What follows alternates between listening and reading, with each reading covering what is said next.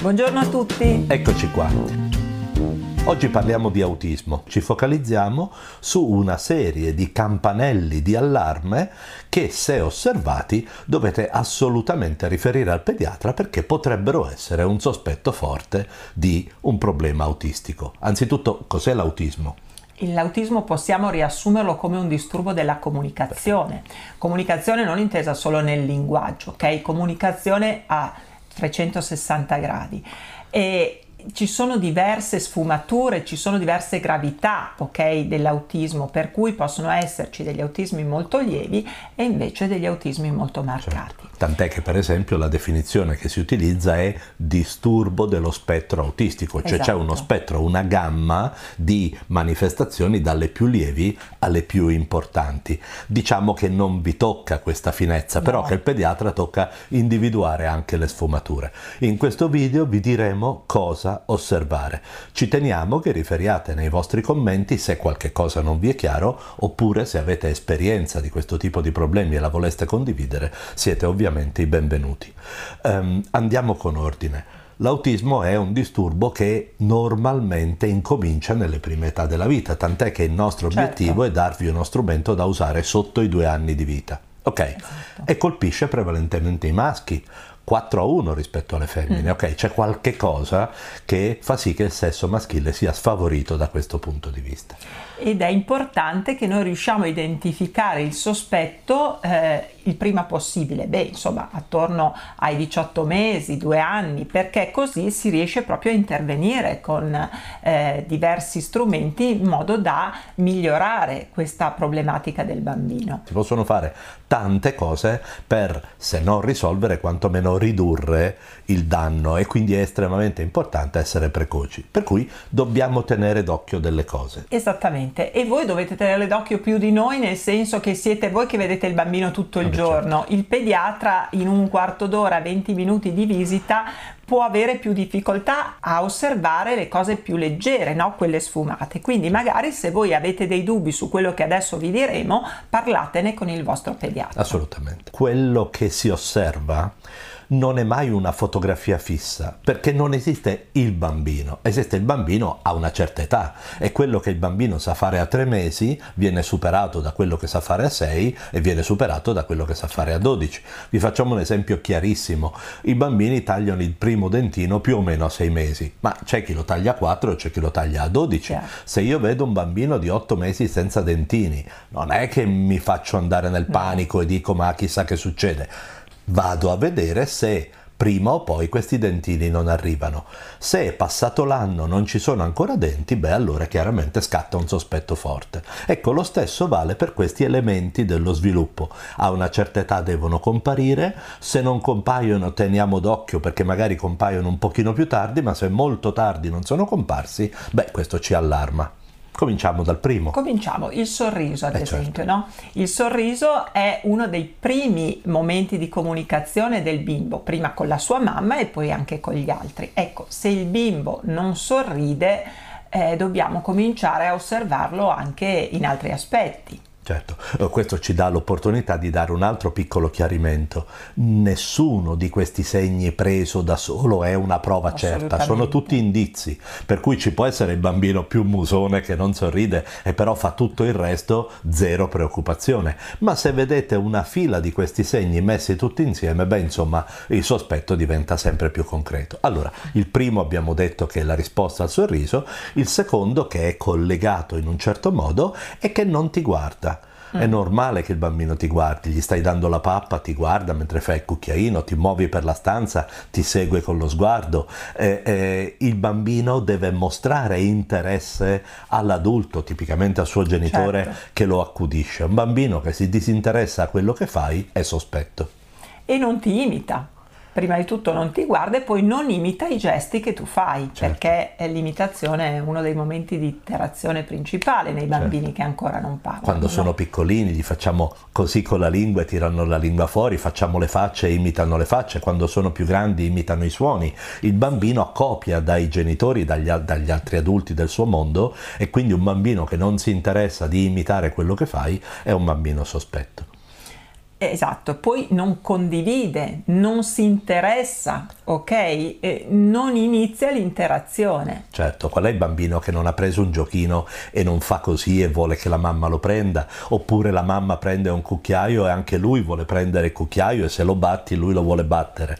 Esatto. Movi- questa attività di imitazione è l'attività con cui un bambino cresce, impara a stare al mondo e quindi chiaramente va valutata, ci deve essere a un certo punto della crescita una volta che tu hai pre, eh, raccolto il suo interesse su un oggetto e sposti l'oggetto, in realtà il bambino dovrebbe seguirti con lo sguardo, no? dove sposti questo oggetto. Oppure se tu dici al bimbo guarda, che ne so, io dico in ambulatorio guarda il coccodrillo là in alto e lui non si sposta con lo sguardo verso la mano dove tu hai indicato, anche questo eh, può essere un segno da tenere sotto controllo. È un diciamo segno molto così. importante perché sostanzialmente presuppone una capacità di relazione. Se io indico col sì. dito un oggetto, stiamo facendo un'operazione di comunicazione, me, il mio dito, l'oggetto, il bambino.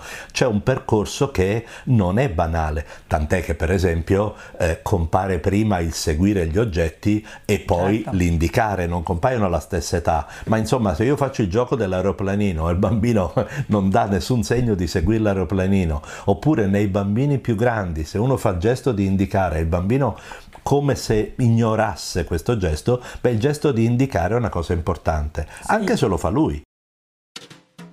Stai ascoltando Pediatalk. Cosa dicono i pediatri? Cercaci sui social o vai su pediatalk.it.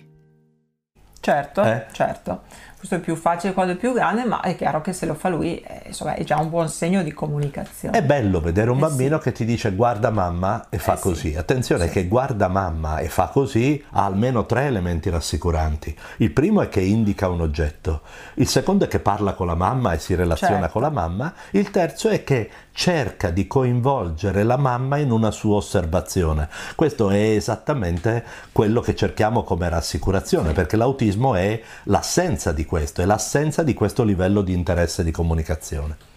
Ad esempio non saluta, no? Eh beh, non certo. fa ciao con la manina, non è che deve dire magari ciao eh, a voce, eh, non imita il tuo gesto di ciao, tu fai ciao e lui dovrebbe imparare a farlo. Certo, ancora una volta ci sono dei bambini assolutamente scorbutici che non riusciamo a far sorridere ah, certo. in nessun modo in studio, quindi questo è un segno che si incasella nel resto delle vostre osservazioni. Assolutamente. Non fa rumori o vocalizzi per attirare l'attenzione. Può fare vocalizzi e rumori ma fine a se stessi, cioè ehm, senza avere uno scopo, un obiettivo. Okay? Capite che siamo ancora nello stesso discorso, e cioè non è che il bambino è muto, il bambino sa fare dei versi, ma a un certo punto tutti i bambini utilizzano questi versi per comunicare, eh? per attirare l'attenzione, per dire qualche cosa, anche solo per esprimere contentezza.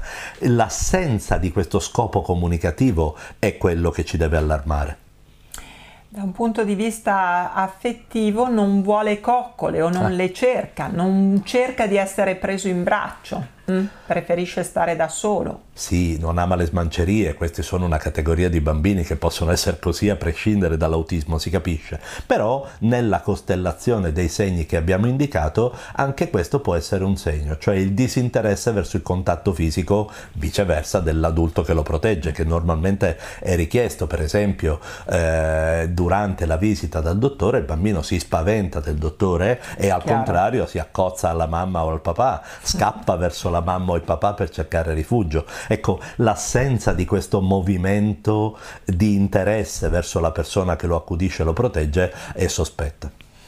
E poi ci possono essere anche delle altre impressioni che voi avete eh, e che possono essere strane. Ad esempio il bambino si spaventa con dei rumori mh, improvvisi anche se della quotidianità, che ne so, il campanello, l'aspirapolvere, il phon. Certo. Non è un bambino che è disturbato dal rumore perché stava dormendo e l'avete svegliato col gong, è il andare nel panico o comunque avere un'insofferenza marcatissima verso certi rumori della quotidianità. Eh? Gli dà fastidio quando faccio andare l'aspirapolvere, ma cosa vuol dire fastidio? Eh, si mette così e comincia a piangere o a strillare. Beh, questo è diverso diverso dal mamma non mi stufare che sto dormendo, chiaro? Eh, un altro segno che a un certo punto è sfumato, ma è una domanda importante, è che potreste avere la sensazione che il bambino non ci sente. Allora, 99 su 100 sono solo bambini che sono concentrati su quello che stanno facendo e non vi danno retto, ok? Quindi siamo nel normale.